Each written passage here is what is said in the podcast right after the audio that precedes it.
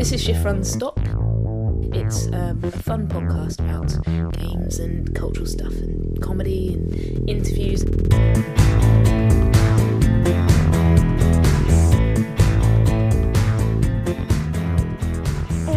It's Christmas Eve. What the hell are you doing listening to your podcast?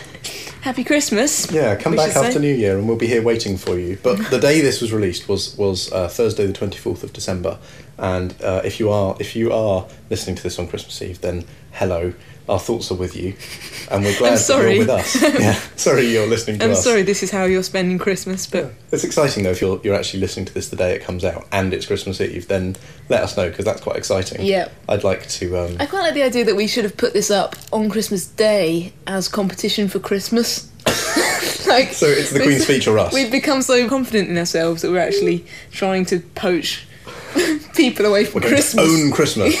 See, I think Christmas Eve. I think even that is quite a long shot. But Christmas Day, yeah, nobody does anything on Christmas Day apart from eat. Well, I don't Mm. Anyway. I mean, maybe Watch maybe telly. yeah. No, maybe go for a walk. But I think this is prime Christmas listening It's perfect. entertainment. You're welcome to join us, listener, and thank you for thank you for downloading us. Um, we today uh, will be talking about robots.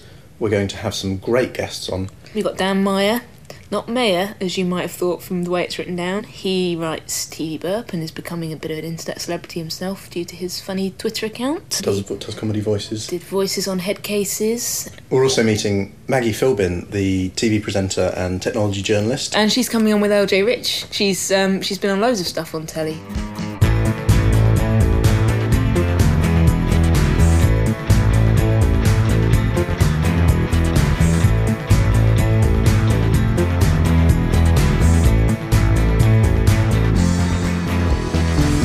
First of all, LJ Rich, you're wearing your three keyboard cat moon T-shirt. I actually got it the day it came out. I It's really pre-ordered cool. it on the website. As soon as I saw it, I knew it was the one, and I, I would wear it if it went with more things.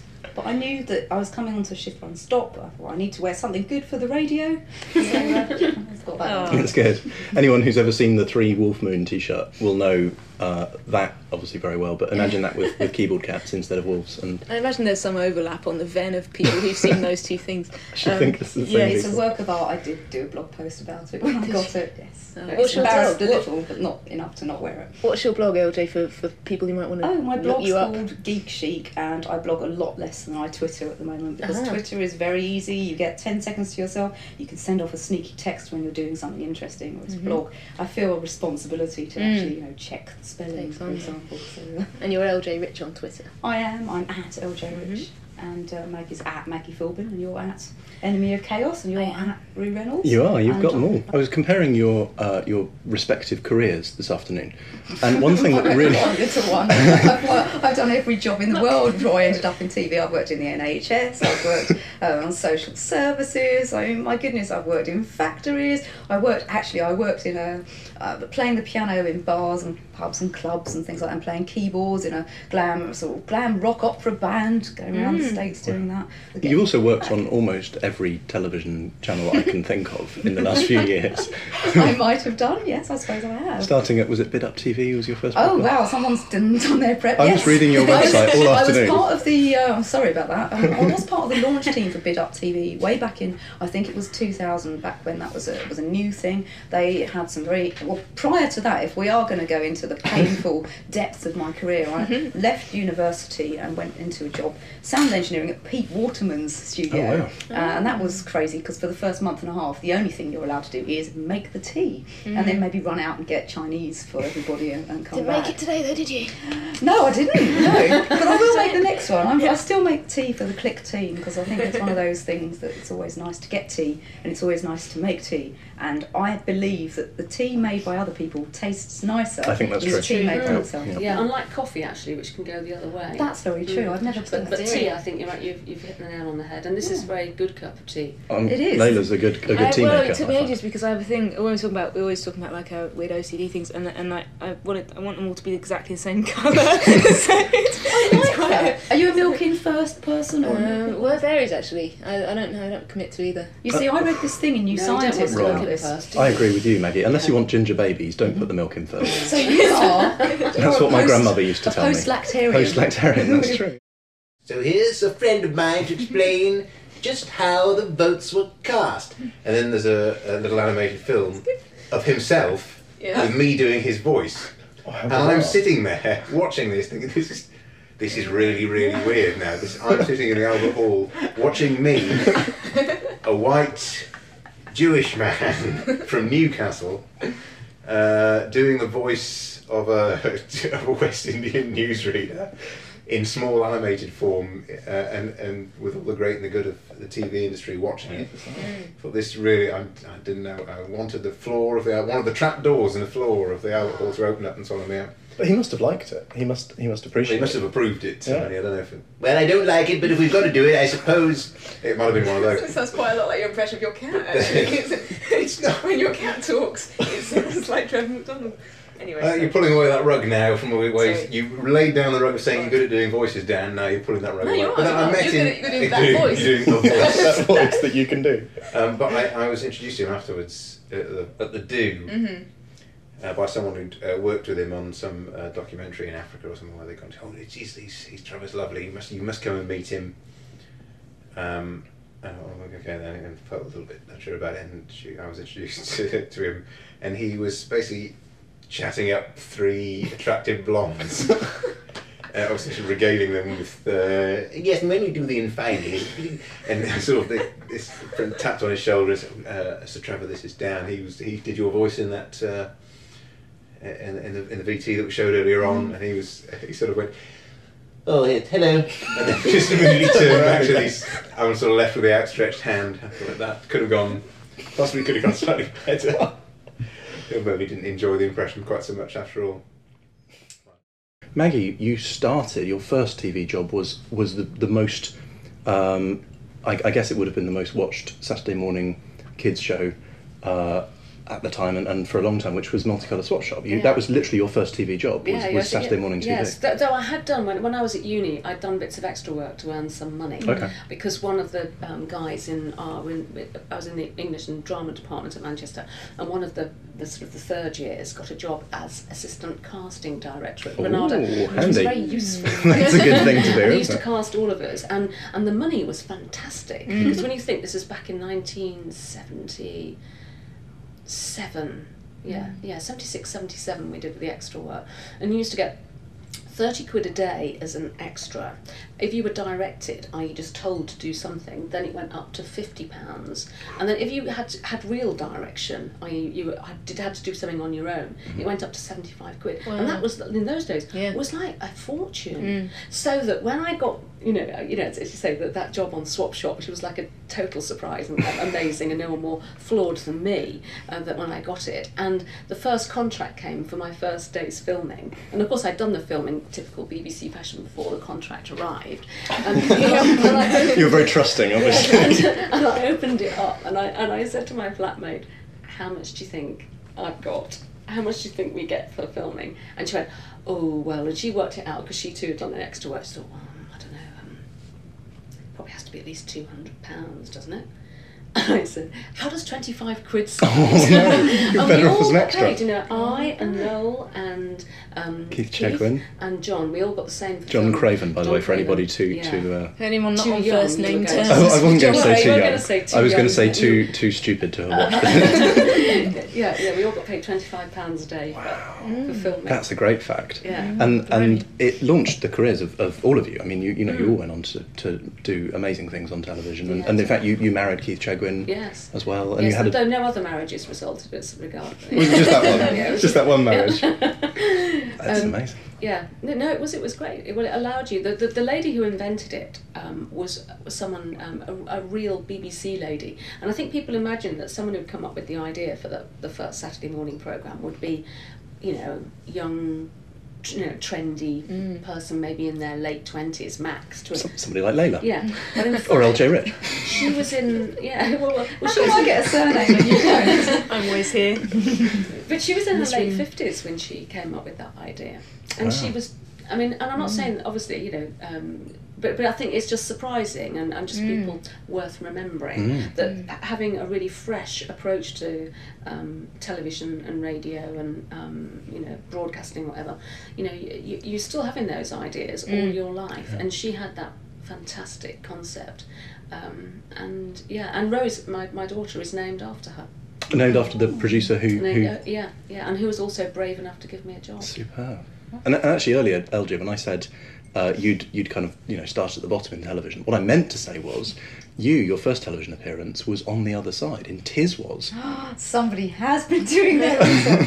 In fact, uh, I should be Maggie. sitting next to No, exactly. You what are you two doing, what? even talking to each other? That's what you said in the car when we were going up to Kingswood Warren. You were saying, "I can't believe you did." Yes, I was on Tiswas when Yeah, I I was threw her out actually. Oh, on well, the yes. What did you do on Tiswas? Were you were you um were you performing? No, you although as a- I did manage to clamber onto the um, the area where the bands get water thrown at them. I was probably five years old, and there's me standing behind Lemmy, hoping against hope that I'm going to get covered in buckets of water like the grown-ups. Because uh, and they had uh, a character called the Phantom Flan Flinger there. I, I don't know. Some of your listeners may remember. I was very little. None of them watched Tiswas. I can assure you, they were watching the other side. Oh, of course they were. But they might have flicked over occasionally. I mean, not that there were any breaks because it was on BBC One, but maybe it started early. I was too young to know. I mean, now I know the error of my ways, and if I could change things, I would. I'd go back and change them, but I can't. I'm sorry about that, listeners. I'm sorry. But you know how you, you talk about the difference in our, our careers? I Mm. think really what the difference is, is the way telly has changed. Mm. Because um, way back when, when I got that job on Shop, there were only three channels. Yeah. Full stop. There, was, there, there were none of the other other opportunities for people to gain experience and um, you know develop. Or, nothing like that at all. You know, it, that that was it. You either started on big mainstream television Yeah. or you never yeah, got on there. Yeah, it's not that I was a genius. It just you know um, that. Um, Ro- But on the other Rosemary hand, Gill was probably directed after, well, but whatever. But there wasn't, you know, there, there actually wasn't a choice. So, um, and in fact, I think it, it's great because it means that not that you can make any mistakes, but any mistakes I made, everybody saw. You saw them on Saturday morning. you know, um, you know, you, you don't, you know, there's no chance just to um, to grow a little bit and work out who you were. You're just there. I collect pocketeers. That's What's a true. I brought some pocketeers. To Oh, do show share us. with you. Because I don't know what pocketeers are. Pocketeers are plastic toys that were manufactured by Tomy in the 1970s and 80s. And they're so valuable that I've brought them in a little Tesco bag. uh, I brought three or four examples. Uh, they were just, it's one of those sort of midlife crisis things where I decided to rediscover my childhood by collecting these things because when I was about 10, 11, 12 years old, I kind of obsessed over them. And a new one would come out every so often. Steeplechase, there's, we've got Steeplechase. Ooh. We've got Gobble. There's Gobble. I don't know what that, that's a driving one. I don't know what that was called, and that's Las Vegas. if anything didn't deserve the the moniker Las Vegas, it's a small plastic box with a clockwork mechanism, a magnet, and some dice in it. that is the real Vegas experience. So um, a new one of these would come out every so often. These are kind of the precursor to the Game and Watch, I suppose. They're the last of the sort of pre-digital age. Um, where games were operated by things that didn't involve batteries. Uh, and what sort of fascinates me about them is that they're all the same size and shape. So you basically, these game designs obviously have to start with a clear plastic box of a particular size, and then they have to put a game in it. And there's something about that that really sort of fascinates me, of what they could do within that size of uh, box. Yeah. So some of the games are based on magnets and doing things with magnets. Some of them are clockwork. We've got a timer. Las Vegas, I think. The idea is to get the numbers one to six in the right order in a. Just Thing, like so in you- Vegas. You would Oh, you time yourself start. to get them in there. Yeah, I'm trying to. So you'd start with it like. uh, Maybe you start with them in there in a large section, and then one at a time you have to shape these numbers so they disappear into this smaller section. So do that. Get the one down, but I, but it's knackered. of Unfortunately, it stopped after about three seconds. But that's the principle of that. Others have magnets. We've got this nice little driving game here, where you have to guide a car around a, a road. It's not moving at all. Oh, there we are. Look, I've caught it. So now I've got to try and go around that corner. it's not really working very well. the magnets are obviously weakened over the years. Uh, Did you have these as a kid, by the way? When you like, did you have did you have loads of them? these ones I've got are all ones that I've. Well, actually, a handful of them I think are the originals I had when I was a kid. Most of them I've got from eBay now. But uh, the nice ones, the ones that are actually in the original boxes, they used to have little plastic boxes that would hang on in a toy shop from the thing. I distinctly uh, remember the steeplechase one. A friend of mine must have had Steeplechase it. was always my favourite. That's my favourite of all of them. Where it's basically just guiding a, a ball around a maze. But I was so excited by how intricate this was and how it had all these tiny little bits to it that I thought was really exciting. So there's the start. See, theoretically, I would get that ball all the way around there. I would then get it in that bridge, go around there, follow this course. And I can't even get to there. It's never going to happen. So he just falls out of the start. That's, that's but yeah, once upon a time I could do that when I was young and nimble fingered. Oh no, I've started the clock off. Oh, that's Vegas again. That's Vegas is off. That's Vegas is off. I'm in computers. I'm on the short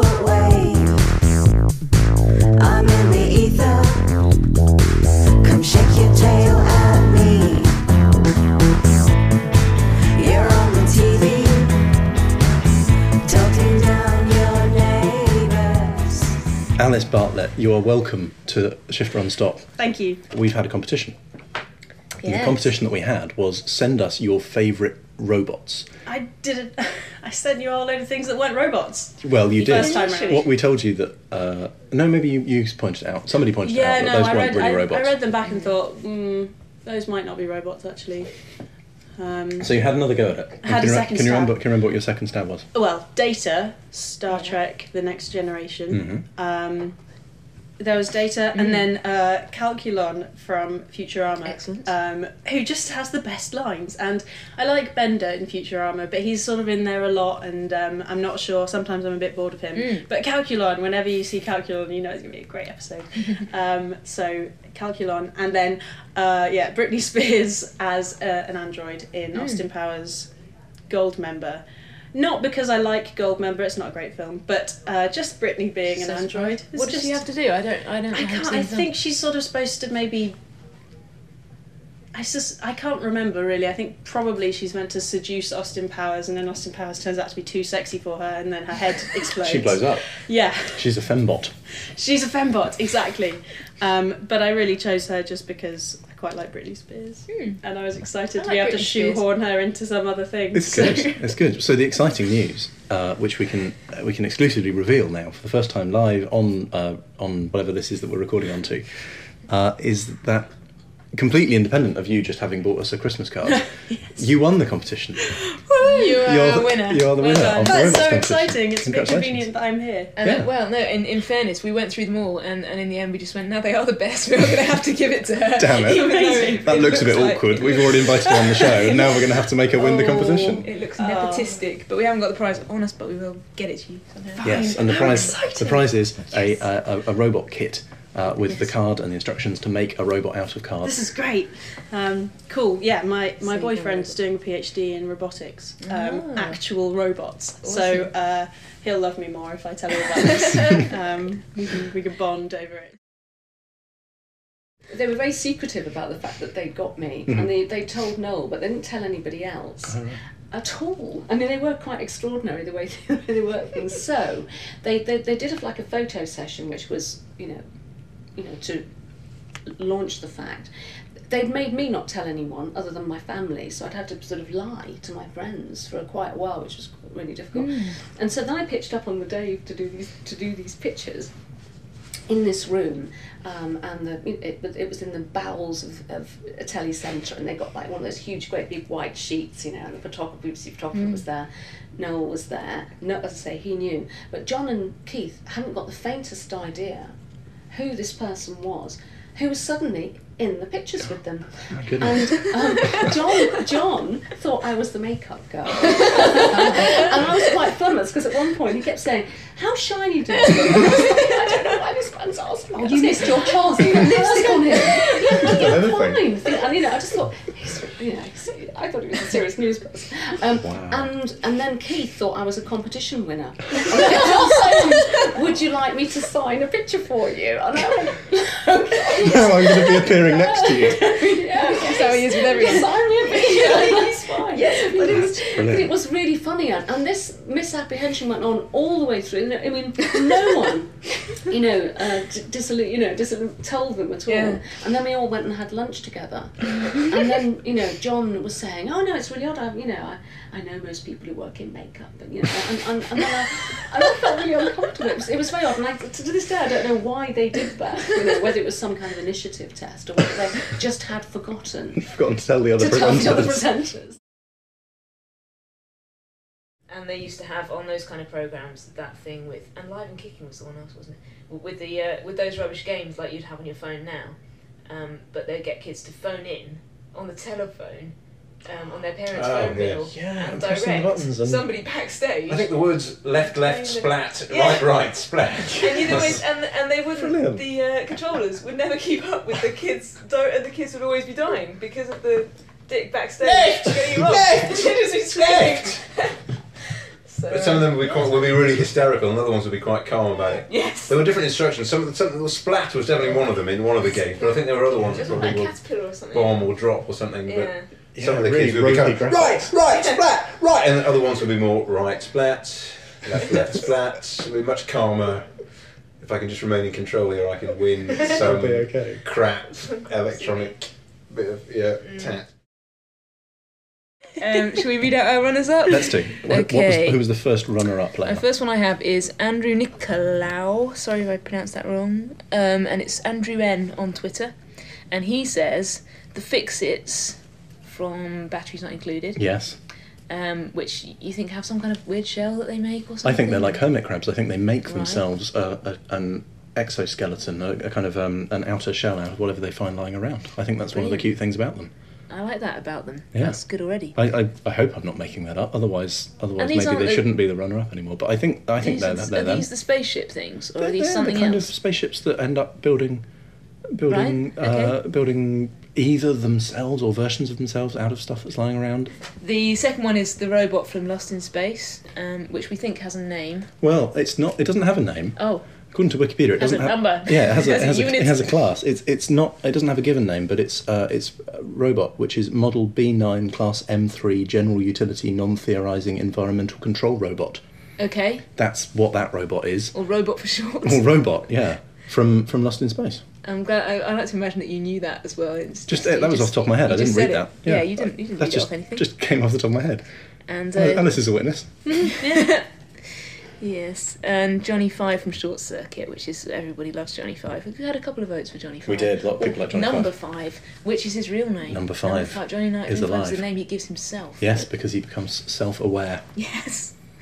And our second runner-up is Murray Steele, who goes under the name of H Lame, H L A M E on Twitter. Or I don't know. It could be Hlammy. Could be. Could be Lamy. or the H might be a silent H. Could be lame. It could just be lame. Um, anyway, he likes Deckard from Blade Runner, depending on the ending you prefer. Ah, clever. Um, he also likes Walter the Wobot and uh, Maximilian from Black Hole. So we're going to give him a prize. Yes. The final one is Mo Ali, who likes uh, Robot Archie, which is a comic robot. And I think he's our, our only vote for a comic book robot. Yes. So we definitely like that. Robot Archie uh, from the first uh, edition of Lion magazine. Okay, Did you know? I do now. Yeah. Um, and Robbie the Robot, Robbie the robot from uh, Forbidden Planet. yeah. Um, Good call. classic robot design there, and uh, yeah, a bit of a possibly um, not not quite predicting the future of robots in the way that they've turned out, but still good. And Gort from the Day the Earth Stood Still, which That's is that's a good robot. That's a kind of uh, yeah. That's that's a robot that stand, stands in your head. Have you ever seen the film? Then the the, the scary Is big all-in-one unit. Oh, no yeah, no, G, big no joints, no thing. Eight like eight a- foot tall. yes, But it's sort of humanoid, but but very scary. yes, this is excellent. A good scary robot there. For 1951, uh, which I believe is the year that the day the Earth stood still was made, one, but it's also in the second one. and in the second one, but Have in CG it? in the second one, it's not quite Is the same, is it? Oh. Yeah. So great robots there. Great robots in their original incarnations. Well done, everyone. Stand by for more robot facts. All, and, and the various prize winners, obviously Alice has won the, the card robot building kit, uh, Mm-hmm. and the other uh, runners up have won something, uh, something cool. And we're going to get your addresses, and we're going to post you something cool. Maybe we shouldn't ru- ruin the surprise by telling you No, what you've won. I mean I can probably reveal that some of the prizes are coming from Suck UK, which you'll know is the company that makes all the lovely geeky householdy stuff like um, robot salt and pepper shakers. We haven't got those. That, But stuff like that. Stuff like that. Yeah. Um, In fact, th- these prizes may not even be robot related, but they're going to be nice. They're going to be cool. They'll be fun Yeah. and cool. And if you want, if you win something, send us a picture of yourself with the prize, and we'll put it on the blog. You've both played quite an important role in, in bringing recent cutting edge technologies to to uh, to the UK. So uh, you know, um, Maggie, thinking back to your time on Tomorrow's World, I think it was it was you who told us about fax machines for the first time and mm. barcode readers yes. and GPS and Fibre optic. Mobile yeah, and that's still happening. digital Like but cameras. both of you know, you're, you're still doing this. I feel we should thank Maggie. It's, it, it, well, You, you made it it all. Thank you. it For the all stuff in this room. idea. Just see her lab, it's amazing. it's like a cave. Uh, uh, People do ask you. They do. They do say, you know, have you got any of the stuff? Yeah, and you think, well, no, I haven't got any of the stuff. You weren't allowed to keep. wanted it because no, you wouldn't have wanted it because it was all in prototype stage. it was very clunky bits of kit that you wouldn't have given. You wouldn't have given house room to. Mysterious Cities of Gold. Yes. yeah. yeah. Around the world in 80 days. Oh, Yes. yes, yes, really poorly animated as well when you look back. Awful. And D'Artagnan. Much Have you watched D'Artagnan? I love it. Well, the thing I loved about those Euro Feature, ones is the? Euro dubbing. Yeah. I love the, the voices of uh, things on oh, there's stuff like Dogtanian, where you'd have those. There's something weird. I don't know what it is. There's a type of voice acting on those things that people go, hmm, what? yes, what? Let me through. I have a message for the king. What? Hmm? The, the king? Hmm? What? Stop him! What? Hmm? This is really odd thing up that for the lip movements, yeah. Oh, it's brilliant. I don't even know where it came from. Was it Spain or Portugal or D'Artagnan was a Spain? Hmm? Portugal? What? What did he say? What? It comes from Spain? Hmm? What? It's really odd, odd. st- I don't know. I don't know where it was. A friend of mine got the box set of D'Artagnan, and we, we decided we were going to have Wait a a minute. Wait, let me stop you there. a friend of yours got the box set. of box set of D'Artagnan. D'Artagnan. I feel, a bit better. I feel a bit better about my pocketeers now. There's a lot of D'Artagnan. Yeah. And uh, yeah, we had a kind of retro. Once once a week for quite a few weeks, we got together and watched a couple of episodes. And um, yeah, it was good. It was good. good. But the, the quality was much lower than we remember it. Yeah, I thought that. At the time, you think that's that's But a cartoon. Particularly It's- with Around the World in 80 Days, though, it's really bad. It's like it's done in felt tips, and everything's like out Really? of scale with everything else, and it's so poor. Yeah, Very it's jerky really and- shocking because you remember it being like, oh, a lion in clothes, how wonderful, and then you watch it, it's like this is terrible. What was I thinking? I was like, I don't respect my younger self. It was, there was that thing of whether you have the, they have the charm that the sort of 70, 70 weird 70s Czech animation had and all that kind of stuff. Whether that was charming or whether it's just about childhood nostalgia, whether it's a, what is wrapped up with it. And as you say, you watch that stuff now and you think, big deal. Yeah, but the context is completely different. But the as well context is you coming home from school as a 10 year old and Yeah. putting on Yeah. Murren Butch Tanzinger or putting on Ulysses. That was Ulysses in space With was that- extraordinary. that It was genuinely robot. quite frightening. Some of Mm. that when they had the, all that thing, they were all in suspended animation. There was some weird. I can't remember now. I remember that being quite scary. And Mysterious Cities of Gold was uh, Also very good. Yeah. one that never seemed to finish. I'm in computers. I'm in the mainframe. I'm in your headphones.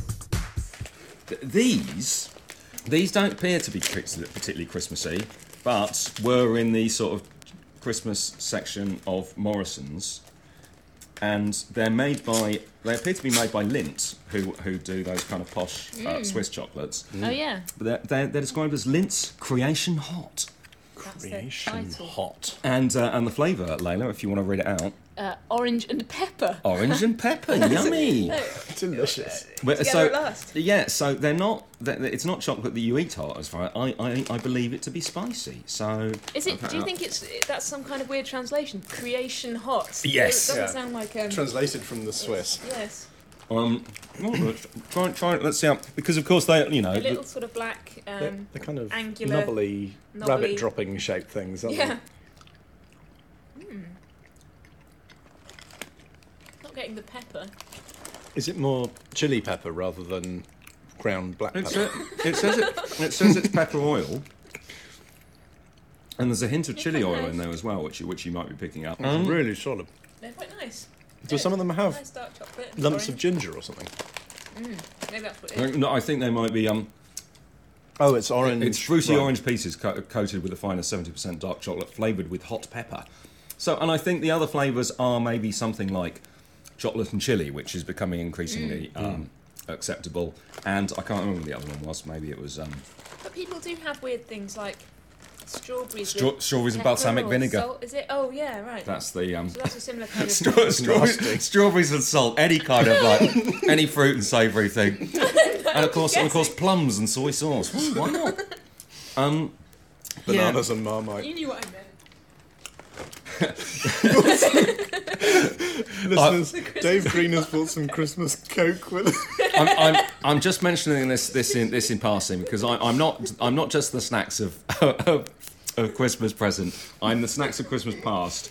Um, and i again, if you go to my website snackspot.org.uk, um, I haven't I haven't actually brought evidence of this, but again, in years gone by. And again, I'm, I'm now I'm not talking, I'm talking about the olden times. I'm talking about in the last five years or so. There used there, there was a, there was an insane sort of like craze for Christmas sodas, and so that that there was a kind of there was a festive Pepsi, there was a spicy Pepsi that had cinnamon and something in it, and then Coke came back with I don't know Christmas because Coca-Cola have always traditionally owned the Christmas. Um, uh, season, and uh, and and invented Santa Claus. Yes, so I believe. they lay claim to that. Um, this year, I haven't seen as many sort of Christmas colas around. Um, if, for instance, if if you're desperate to, to, to get that kind of seasonal thing, I don't know if you want to try this because I've been drinking it out of the bottle, not all of them, but um, Not only has Dave Green bought a bottle of Coke with him, it's the dregs of a multi-pack. He's now calling it into the Uh, microphone. no, you, I, th- I thought I thought you might be able to hear it. But if you want if you want to make your own Christmas cola this year, and of course you're above legal drinking age, why not why not just steal um, half a bottle of leftover cola from uh, uh, your brother's wedding that you've Right. been to, and uh, and, add, and yeah, and add, Add what some add, add, add what was left in the bottle of uh, a bottle of red wine. Oh, You see, which it's like it's it's a mulled cola. is that what Wine you've and done? Coke. You bought some wine Coke. Is that what that is? Yeah, it's like everyone. And, you, and have you been drinking this all day? like a wino. It's only a one and a half litre bottle. No, it was. Um, There's about um, 12 litres, 12 millilitres left in the bottom of this bottle. and he's got a nice rosy glow. Oh man, it does smell. But it's but you see if if But you it does taste Christmassy. yeah if if, if you want to have some sort of Try mulled Dave's wine. got all spit all over it. And, No, and well, best of all, you can drink it on the tube. Nobody mm. knows. He's now just necking it from the bottle. Oh no, Dave, that's revolting. well, well maybe it's an acquired taste and I understand it, it is a, it is a bit flat. The wed- That's the problem, I think. the wedding the wedding was on Saturday and it's anyway. Yeah, so it's, if, it's completely flat. Let's face if, it. if you've horrible. if you've got Coke that's gone off a bit or red wine that isn't Yes. drinkable under other under other circumstances, that's that's your own that's your Christmas own. drink. Well, thanks very much, Dave Green, for bringing Thank Christmas you, snacks. Thank and, you. And uh, homemade dirty Coke. Any pretext. I'm just going to sit back and celebrate the festive season now, if that's okay with you. Oh, it's, oh, it feels like Christmas is here already.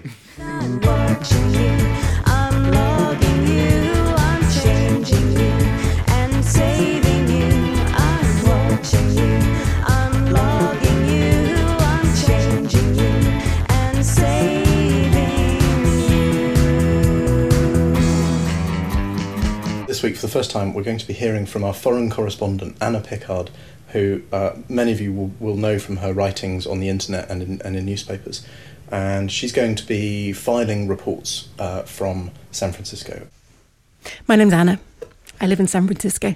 I'm not from here. Uh, I just live here. Um, I'm from there, in fact, uh, where you're listening to this, unless you're listening to this in San Francisco, in which case I'm not. Uh, anyway, uh, it's the second year we've been here in San Francisco for Christmas, and it's really nice. Um, uh, it's it's just not like home would be, but then you know why should it be? No no pressure. Um, but I was feeling a little bit um, homesick for a British Christmas, so I, I set off intrepidly to find one. In a suburb south of the city, there's a place called the Cow Palace. This turns out to be not, sadly, where the King of the Cows lives. It's just an exhibition centre. But I'd heard that for one month in a year, uh, Victorian London is recreated brick by brick in a rich, realistic, full century Technicolor explosion called the Great Dickens Christmas Fair. Actually, the thing that led me to believe it was going to be that uh, brilliant was was the advert that told me where it was. But like I said, I was homesick and I was ready to believe anything. I, I just wanted, you know, the sound of carols and the smell of mulled wine and a, a mince pie and maybe um, some kind of I don't know pine cone thing. This was promising to be an authentic taste of British Christmas, and I, I should have been warned by the signs on the ticket booth outside requesting that credit card patrons show a thigh ID. But five minutes later, we were inside anyway, and, and gazing slack jawed at the women in huge crinoline skirts and, and men in top hats, and the smell of roasting chestnuts, and several dozen chimney sweeps wandering around being jolly, and uh, wandering past all the corsetry shops and ye olde ax- uh, scented candle emporiums, all built up to look like real shops with real doors and real windows, and all filled with real brass tat and glitter and clockwork parts and other steampunk guff. It was as much like Disneyland as any other rational person might have expected, like a Dickensian Disneyland, like a Dickney, Dickneyland, I suppose, uh, or Cockneyland. Uh, or, but it was more like a Dick Van Dyke Cockney Dickensian Cockneyland, so kind of Dick Van Cockneyland. Um, that sounds rude. Sorry. Um, around every corner, there were merry bands of musicians strumming on varyingly accurate historical instruments, singing songs about. Actually, one of them was a song about love uh, being played in a, a zither and uh, some kind of medieval bongo. And uh, in another room, there was a group of pirates singing a song.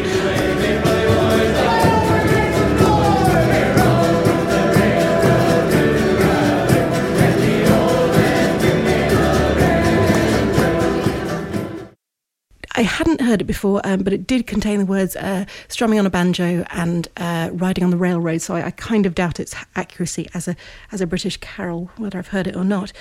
And there was a there was a stall selling traditional English bangers on a roll, which turned out to be pretty boring bratwurst on a ciabatta. But no, I mean, it was nice. There were high points. There was a, a House o' Dickens kind of thing where, not wanting to pay to go in, I watched through the window as a bearded man told tales to a rapt crowd. Made all the better actually by not being able to hear the accent that he was telling them in. The accents were very poor.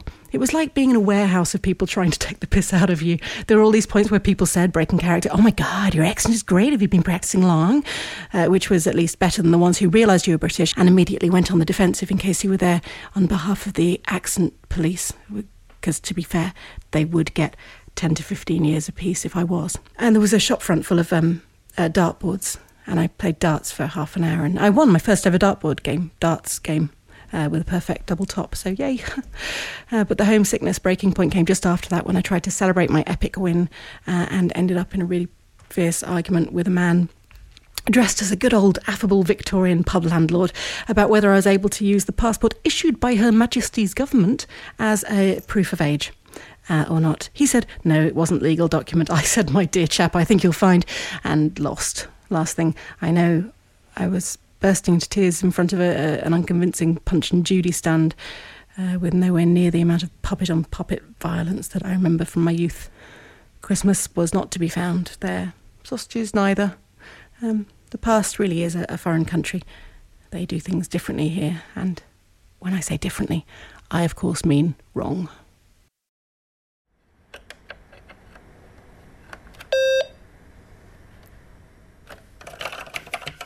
Alice, Yes. people may not know uh, that you have no sense of smell unless they've read Wikipedia. Yeah, you're on Wikipedia as one of the famous. No, I know, someone added me What's there as the a word? joke. Anosmic. anosmic. N- I'm noted anosmic. S- Someone may have taken it down now since I tweeted about it, but um, yeah, I'm a noted anosmic, along with uh, Ben Cohen off of uh, Ben and Jerry's, the, the ice cream Oh, brand. Does he not have a sense of smell? He doesn't. How the hell does he make ice cream? Well, this is the thing. Have you ever noticed Ben and Jerry's ice cream? Lots of nice textures, lots of nice Oh. colours. It's because this might. I read this on the internet, so it's internet true. Um, he won't allow a flavour of ice cream to be passed until he can tell what flavour it is.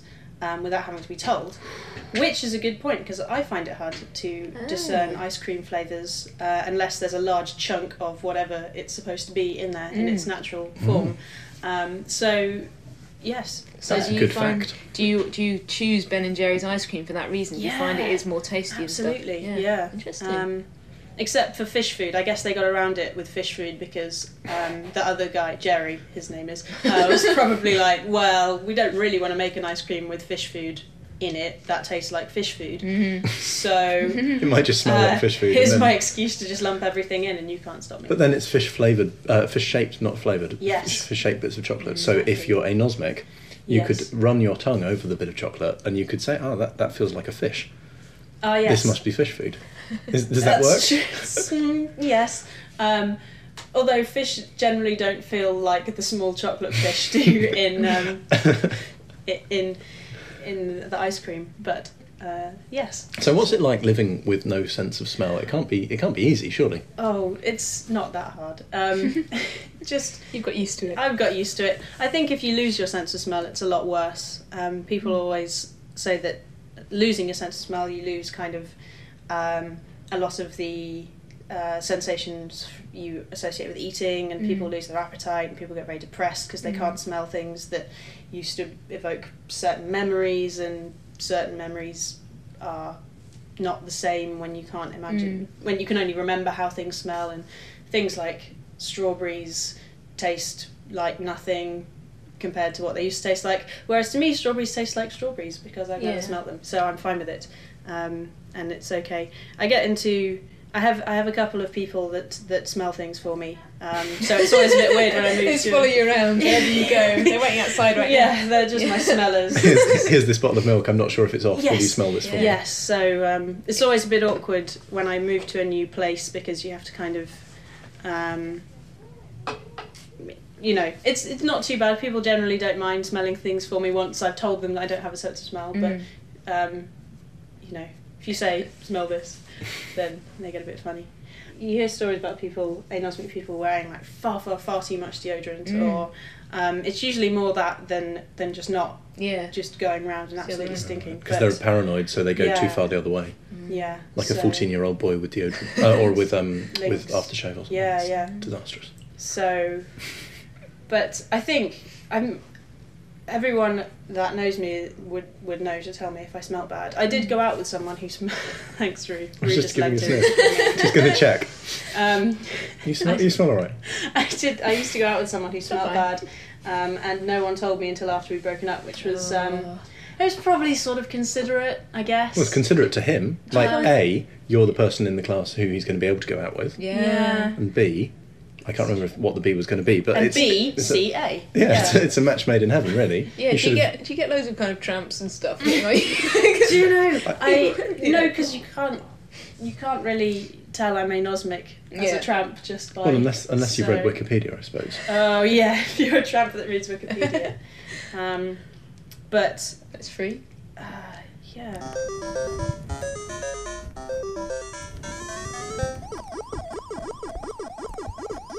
My earliest experience of computer games was actually a computer club at uh, the Newcastle RGS where I went to school. And computer club involved going to Newcastle University one evening a week where I had a computer department, so there was no computers at school. This is probably about 19, eight, must be between 80 and 80, sometime between 80 and 82.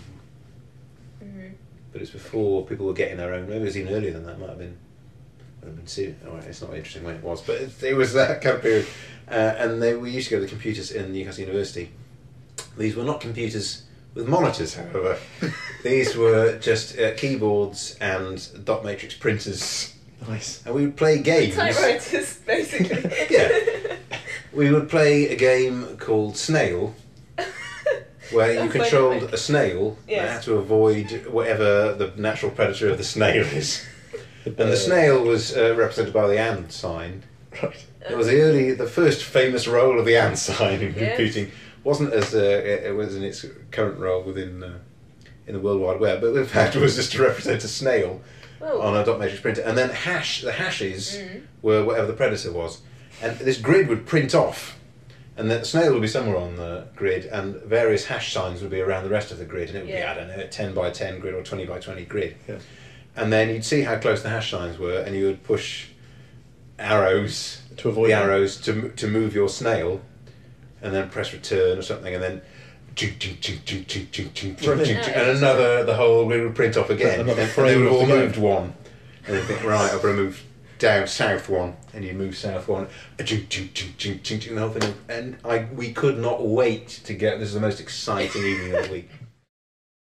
Last time we met Alice, you were playing Lemmings a lot. God, Are you so still playing? much. Le- we, we'd have to talk about games a bit. I, I have been. I'm still playing Lemmings a bit. Um, I, I, I watched the YouTube video of the guy comment, the guy's commentary on Lemmings. Oh yeah. Um, I, I wasted my. I watched three of them in a row and I just thought, oh did do all of god, forty minutes of my lunch break. Basically, my whole lunch break spent watching this guy comment, do a commentary on the first three uh, levels of Lemmings.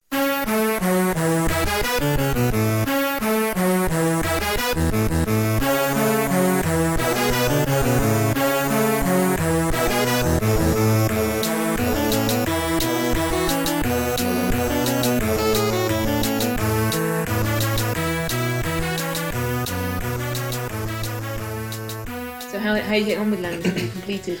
Good. I haven't. I'm on. Uh. I'm on the tricky levels now. Oh, yeah. Um, Because they all have funny names, don't they? Each Yeah, section and levels. I forget what they are now, but one of them's definitely yeah. There's trickies.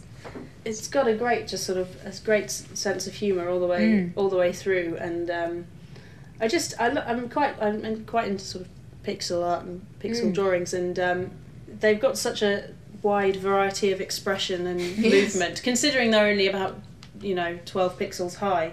Uh, you can really see what's going on with them, and their their hair bobs around when they Mm. move, and, and it's just great. And there's such a wide range of stuff that you Mm. could plausibly do. Well, there's only one thing you really want to do, and that's get them in the damn hole at the end. Or blow them all up in a Or beautiful blow way them all because that's much oh, more fun, and they're it? so pretty. Get them all lined up up as far out as possible and then Yeah. nuke them. And they all start freaking out when the when the numbers are going down. They shake and- their heads. Yeah, yeah. It's really. Oh It's just a really good game. I just really, really like it. Um, Well, I mean, the thing I was going to say about Lemmings is, as I said last time, me and Alice talked about Lemmings.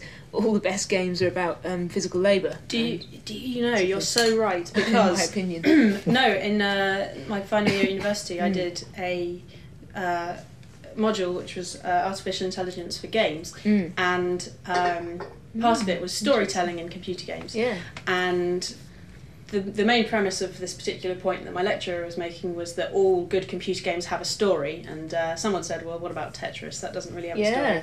But she said that there's a theory, and I tried to find this on the internet so that I could show you it and then cite it, but I couldn't. That um, Tetris is about a sort of master slave scenario where your master is giving you lots of bricks to stack and you have to Mm. keep up with it otherwise you lose and that again manual labor Mm. and tetris great game Tetris, So- Repton, Dig Dug. Um, I used to work in a radio station in Bradford uh, when I worked for for five years, and it was around the time of Wolfenstein, the original really blocky Wolfenstein. Mm. And I remember uh, me and my colleague sitting in the office playing it after work, and I think we were there till eleven o'clock at night. Sitting in the office playing Wolfenstein, and that whole thing with Wolfenstein, there was a lot of it was all very sideways movements and lots of Yeah. strafing and strafing down walls mm. to try and see if there were any secret passages, which is a really sort of weird hypnotic thing to do because you're not even sort of shooting things; you're just going down walls and Yeah. watching these this strange rendered thing come Yeah. past you. The same blue pattern a thousand times. Yeah. No! uh, I think shooting the dog was. was Oh, he's shooting the Stab dog. the dog. Stab the dog. I think it was the noise that the dog made. Um, uh, and you, you look for these, but then we went. I remember we had this not this particularly long session of it, and then we went to Pizza Hut round the corner. And Pizza Hut, there was a long bench with a sort of wooden back to it, and I, my instinct was to go and check the wooden bench for secret doors. Really, and it really disturbed me. It was like sort of being hypnotised, not breaking out of that trance. Of going, looking down all the surfaces around Bradford town centre, in Forster Square in Bradford, looking for hidden Like doors, door. in which there might be some kind of gold crucifix, or some, or a joint of meat, Or a new gun. The mini gun. or a mini gun, The mini gun. or a little, or a, a glass, or a, go- a metal goblet from which I might get ten health points. Whereas in fact, I just had a pepperoni pizza from which I got my health points. Um, Plate of food left on the floor. I did follow that whole ID software thing though through playing Wolfenstein. Through Doom, Doom, Quake, various incarnations of Doom, Yeah. and then Quake, Quake, I love and Quake. then the Return to Castle Wolfenstein. yeah, yeah. which I think may still remain my favourite It's game. very good. You've got that kind of backstory of having played Wolfenstein, even though it's completely different Yeah. in that. There's something nice about the legacy of it, Yeah. and there's something really lovely about that. But then there's the new Wolfenstein, and the new was one's supposed to be That terrible, good. isn't it? Yeah, I wouldn't bother with that. But if you played? Half Life Two, did you play the others as well? Did you play like episode episode two? of the yeah, first everything's one? in the orange box. Oh, orange box. Yeah, okay. Which so is that great. means Portal, And as well. Portal. Portal. Portal Yeah, is that'll be game. the rival to the best game. Yeah, great. Again, the atmosphere of it and the world it creates is great. Yeah. The song at the end. Cool song. Yeah, Yeah. no, that's great. The the whole th- great thing about that is the fact that we once you think you've finished, it's actually pushing the beginning of the game. When you actually finish the last actual level, is that sudden going behind the scenes and going through all the dirty pipe work and all that kind of stuff. And the way that's done is great because Very it's the clever, false yeah. ending, which actually unfolds a whole other Mm. game. I think that's a lovely. Yeah, so I did that and then Half Life Two, and of course playing Half Life Two then led me to walk around the flat looking at the cat going. Ah, Freeman. um, for about a fortnight. I don't think you should play any more games ever. It has an effect on you that's unusual and excessive. You, but you've got to do these things with games. You've got to surely anyone who's played Half Life Two has walked around their flat going, ah, Freeman. Um, I mean, what else is there to do? Or doing that thing where you can zoom in. There's a zoom function, obviously, that you've got on the thing when you've got the whatever it is you're looking through, uh, of following around, following Alyx around in Half Life Two while she's doing some boring bit of exposition, and, and zooming in on her ass. That's quite. I get immense pleasure. She doesn't know I'm looking at her ass. and just zooming in while she's playing with some, doing some stuff on her thing, and let me just open that, get down that force field for you. And I'm looking at your ass. I think this is how this is how a middle-aged man enjoys PC games. You should play some more Tomb Raider. That's that's the Yeah. right game for you. But then you kind of meant to. Right. It's kind of too feels like I'm obvious. being led. Yeah, it's Yes. kind of too Yeah. obvious. You want to go for the most pixely, like just a polygon of a person, and, and that's the one. Check you're- out. That's one you're stalking. Yeah, Princess Super Peach. Mario Brothers. Yeah, the original Mario. I think I'm revealing too much about myself. strange, strange game fetishes. Saving you,